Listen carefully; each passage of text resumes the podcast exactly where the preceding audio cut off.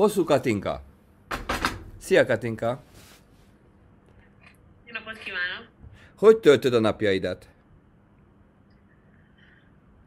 Nagyon megváltozott a, az életritmusom ebben a, a helyzetben. Ugye nekem azért nagyon feszített uh, tempóban uh, volt az életem, és, és tényleg minden percem szinte be volt osztva. Most nekem is, mint, mint nagyon sokaknak uh, rengeteg időm lett, és ez a, ez a ez a ritmus is igencsak lelassult az elmúlt időszakban.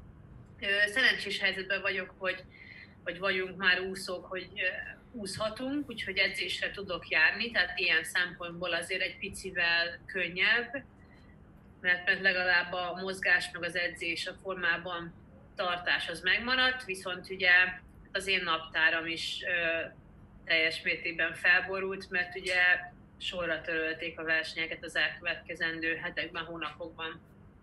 Mit gondolsz, mekkora traumát jelent az élsportolóknak az, hogy elmarad az olimpia?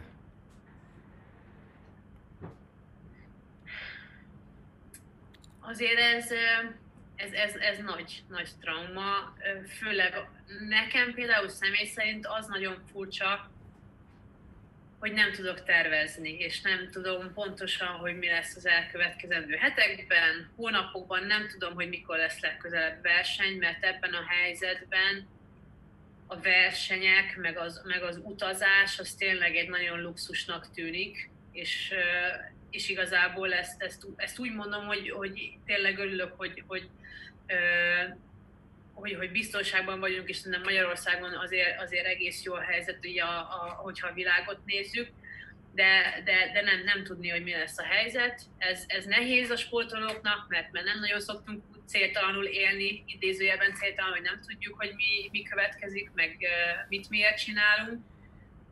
Az meg talán még nehezebb, hogy ugye a héten megjöttek olyan hírek is, hogy az sem biztos, ugye bár, hogy 21-ben meg lesz tartva az olimpia.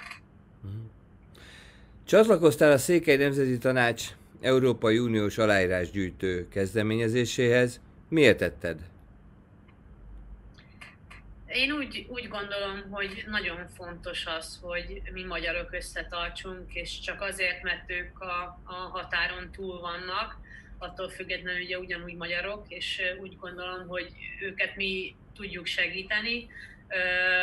Ők azóta is, amióta ők elszakadtak a, és a határon túl kerültek, azóta is őrzik a, a, a kultúrákat, és nagyon küzdenek azért, hogy a közösségeik megmaradjanak. Én, én remélem, hogy, hogy összefogunk, és, és, és ezt, ezt tovább tudjuk vinni, hogy nekik így, így, segítsünk. Megtennéd, hogy üzensz azoknak, akik követnek téged a social média felületeiden, hogy ők is csatlakozzanak, és ők is írják alá? Én, igen, én azt, én, azt, én azt mondanám, hogy úgy gondolom, hogy én is rengetegszer belehúztam úgy, hogy a magyar zászló volt a, az úszósapkámon, úgyhogy fogjunk össze, hajrá magyarok, írjuk alá. Írd alá,